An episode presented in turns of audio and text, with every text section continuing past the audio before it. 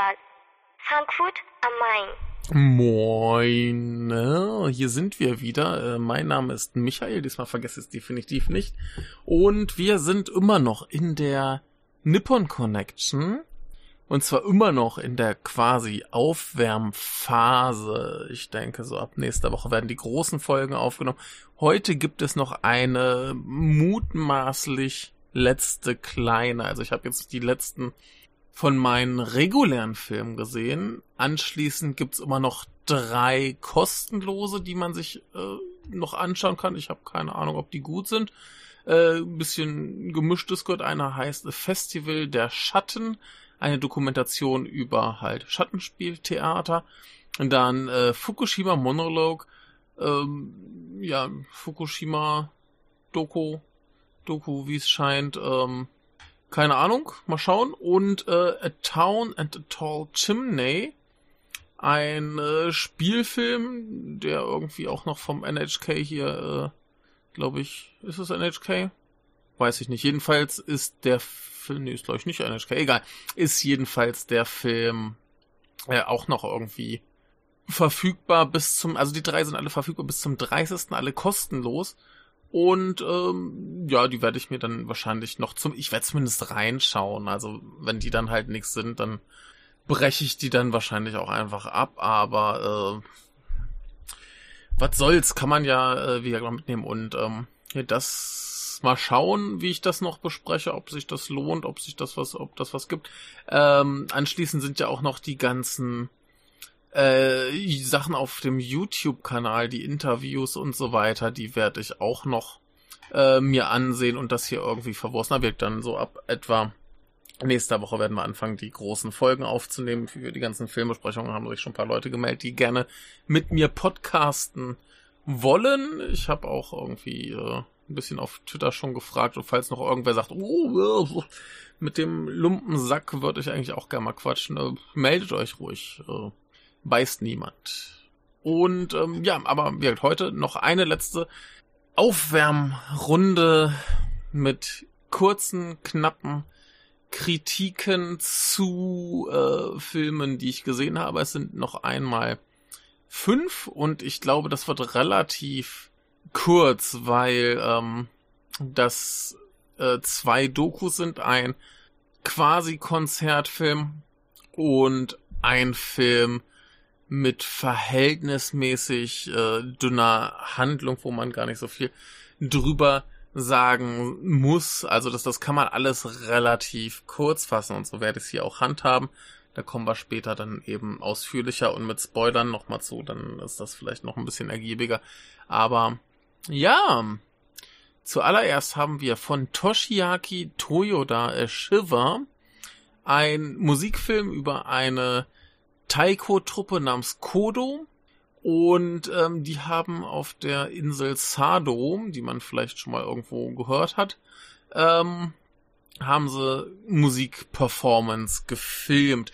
Das Ganze aber jetzt nicht auf einer Bühne, sondern eher so in diversen äh, Locations, keine Ahnung, irgendwie ein bisschen am Meer, ein bisschen in einem alten Tempel und so weiter. Alles sehr filmisch inszeniert, die ganze Kameraarbeit und alles ist wunderbar.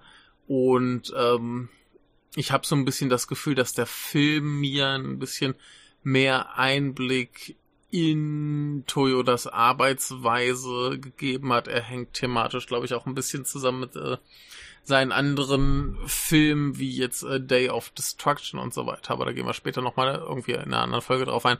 Ähm, fügt sich ja wunderbar in das Gesamtwerk ein. Kiyohiko Shibukawa ist hier auch irgendwie nochmal da, man kennt ihn nicht, weil er ständig Masken aufhat, aber äh, ja, er ist da.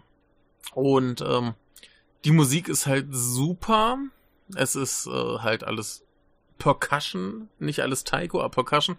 Äh, teilweise klatschen sie auch oder haben kleine Klangkästchen oder was auch immer. Es äh, baut sich so nach und nach auf. Es hat einen schönen Fluss. Äh, es ist alles sehr hypnotisch und mitreißend und super gut inszeniert. Also, äh, den habe ich mir auch direkt zweimal angesehen, weil es so gut war. Und ähm, Ich kann es nur empfehlen. Der kommt im Herbst auch in Deutschland anscheinend ins Kino. Äh, Rapid Eye Movies haben da anscheinend die Rechte dran.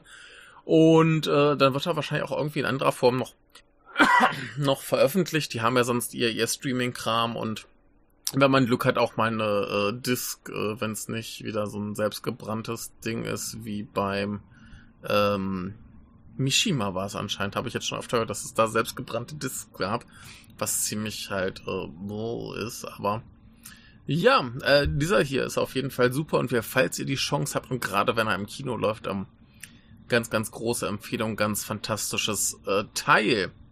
Eine etwas kleinere Empfehlung gibt's für Seven Days War von Yuta Murano. Äh, ein Anime und des, des äh, in Ordnung. Der wirkt ein bisschen wie hier äh, der Makoto Shinkai für äh, etwas äh, kostengünstigere. Ähm, aber es ist alles soweit ganz in Ordnung. Und zwar geht's grob darum, dass die Tochter eines Politikers aus politischen Gründen äh, mit ihrer Familie umziehen soll und sie und ihre Freunde beschließen dann quasi, dass ähm, die letzte Woche vor dem Umzug sie sich in so einer alten Fabrik oder irgendwie sowas, einem, einem Bergwerk ist es, glaube ich, ähm, verstecken und äh, da noch eine schöne Zeit haben, bevor sie dann gehen muss. Und da treffen sie einen illegalen thailändischen Einwanderer oder einer, ja, egal.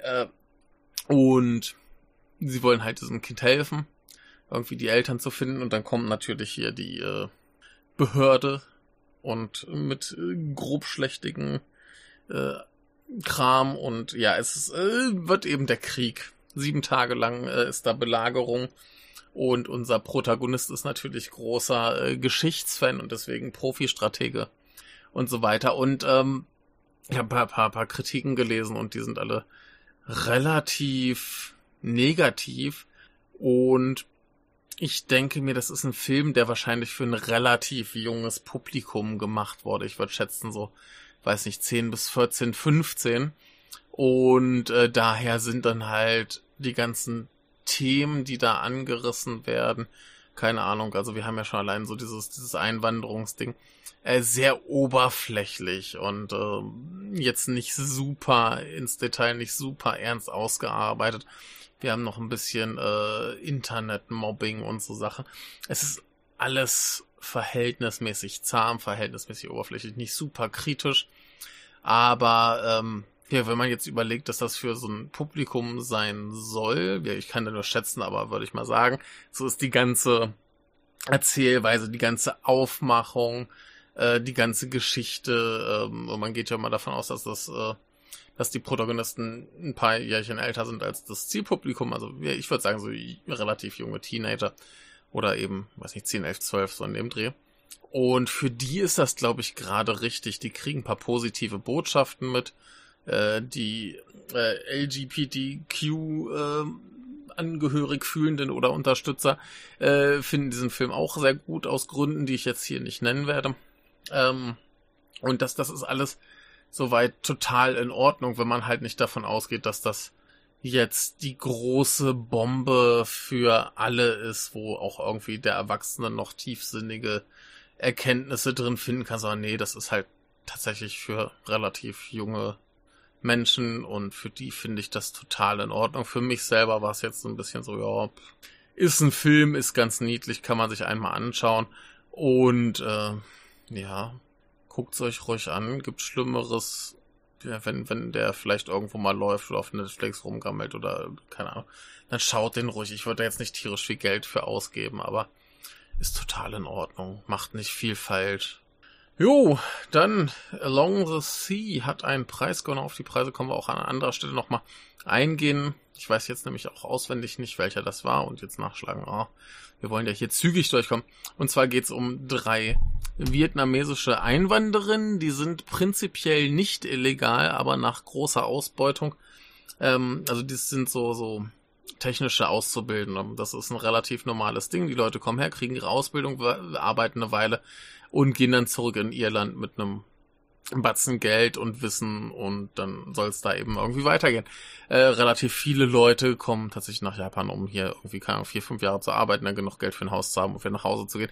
Ist ein relativ gewöhnliches Ding und die äh, haben das eben auch so in Angriff genommen, haben ihre Ausbildung angefangen und wurden dann eben schlimm ausgebeutet und schlecht behandelt und das ist auch leider ein relativ gewöhnliches Ding und sind da abgehauen. Das Problem ist, dass die Firma halt deren Papiere äh, behalten hat. Das heißt, sie sind jetzt quasi ähm, quasi illegal unterwegs und müssen aber trotzdem irgendwie arbeiten und Geld dran schaffen und kriegen Stress von zu Hause. Und der ganze Film dreht sich dann so ein bisschen darauf, dass eine von denen irgendwann ins Krankenhaus muss. Was halt ohne Papiere ziemliche Scheiße ist. Und ähm, ja, das ist ungefähr die ganze Geschichte. Ähm, gut, da kommt halt noch viel Zeug, was sich daraus ergibt, aber äh, es ist tatsächlich relativ dünn, es ist stilistisch sehr dokumentarisch, auch wenn mich dann eben wieder meine Lieblingsfarbkonstellation ankotzt, die da zuhauf auftritt. Also das, das, das versaut so ein bisschen den sehr natürlichen Doku-Look. Aber äh, ich glaube, viel ist da auch halt ähm, quasi wild ohne Genehmigung gedreht, zum Beispiel an irgendwelchen Bahnhöfen oder in Zügen und so weiter. Kann, kannst du mich erzählen, dass die eine Genehmigung für gekriegt haben.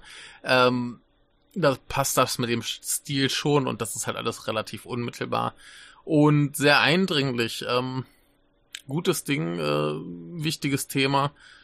Kann man nicht viel Schlechtes drüber sagen, falls ihr die Chance habt, schaut ihn euch an. Und ähnliches würde ich sagen über äh, Ushiku. Und Ushiku ist ein sehr lustiger Name. Also eigentlich muss es, äh, ist es, ist es, ähm, nee, doch, ist Ushiku kann man so lesen, kann man auch Ushikyu lesen.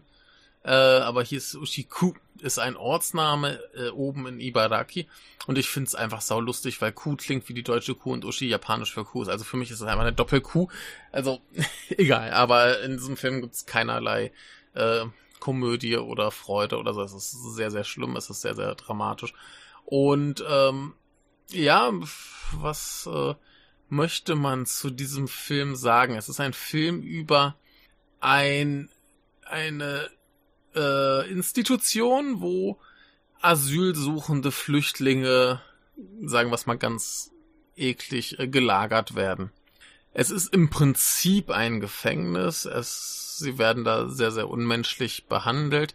Und ähm, der Regisseur Ian Thomas Ash heißt er, hat da eben ähm, versteckt gedreht und hat sich eben mit den Insassen unterhalten über ihre Hintergründe, über ihre Schicksale, über ihre Geschichte eben. Und das ist alles sehr, sehr schlimm und sehr, sehr eindringlich und sehr, sehr deprimierend. Ähm, wird zum Schluss ein bisschen positiver, aber äh, puh. Äh, hartes Ding hat auch einen Preis gewonnen und ich finde, dieser Film, so wenig Freude er beim Schauen macht, auch wenn man irgendwie ein gutes Gefühl für die Menschen kriegt und ein bisschen, ähm, ja, schön, schöne Einblicke bekommt, was das für Leute sind, die da sitzen und die halt wegen nichts quasi inhaftiert sind. Die haben halt alle nichts falsch gemacht. Sie sind in Japan angekommen, wollten Asyl ähm, und wurden da erstmal eingesperrt über Jahre und Jahre und können nicht mal halt nach Hause, um sich da umbringen zu lassen. Ähm, ja, und das ist sehr, sehr schlimm, sehr, sehr hart und sehr, sehr niederschmetternd. Aber ich finde, das ist sowas, das sollte man sich ansehen, wenn man die Chance dafür hat. Ähm, ja, ist jetzt kein, kein großes, spektakuläres Kino, aber eben ein sehr guter Film über ein sehr wichtiges Problem, was äh, behandelt werden muss. In, mittendrin gibt es auch eine schöne politische Debatte, ähm, es, ist, es, ist, es ist eine Katastrophe zu sehen, wie da die äh, Regierung argumentiert oder halt nicht argumentiert. Ähm, ja, hervorragendes Ding. Sehr, sehr wichtig, sehr, sehr gut.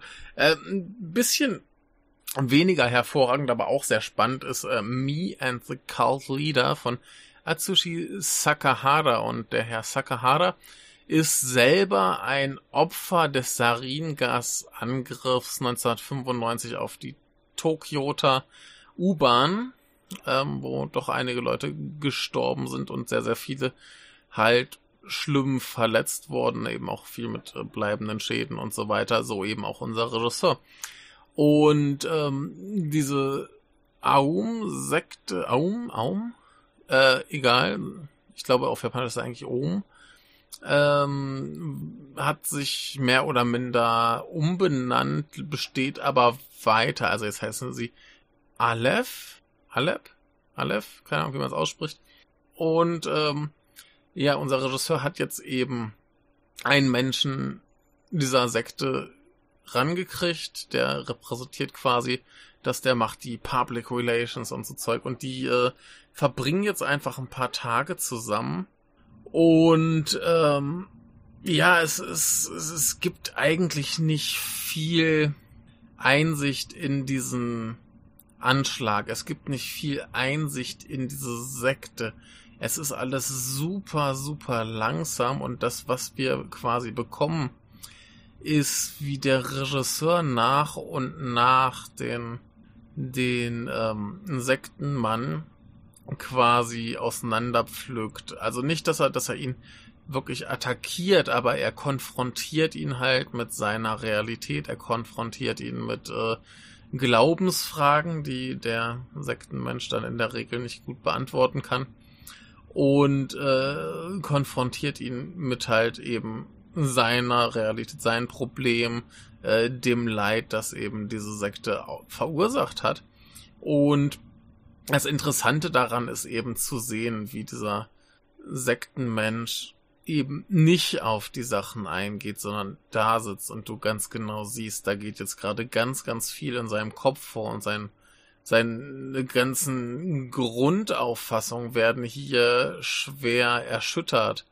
Und das ist ganz spannend zu sehen. Das ganze Ding geht fast zwei Stunden und ähm, man kann sich vorstellen, das ist jetzt nicht unbedingt die, die äh, aufregendste Angelegenheit und jetzt auch nicht, ähm, ja, es, es, es dauert, also die reden im Prinzip zwei Stunden und ein Großteil dieser Zeit ist eben unser Protagonist, äh, unser, unser Regisseur, ähm, fragt ihn Dinge, auf die er keine Antwort weiß oder nicht in Worte fassen kann, was er da zu sagen soll. Ähm, es ist, es ist äh, sehr, sehr deprimierend, sehr schlimm, aber andererseits auch interessant zu sehen, dass es da eventuell eine Chance gibt, dass der sich ändern könnte. Und das ist so die Sache, ähm, die einen dann doch irgendwann packt und äh, dazu überredet, den Film fertig zu gucken. Denn, ähm, ja, wie jetzt gerade zu Anfang ist, ist es eine relativ zähe Angelegenheit, aber insgesamt doch relativ, ähm, relativ ergiebig, relativ schön und äh, interessant. Also kann man sich ruhig anschauen, würde ich empfehlen. Jo, und damit ähm, ist jetzt die Nippon Connection, zumindest was eben den großen Filmteil angeht, beendet. Und es war soweit eine ganz wunderbare Zeit.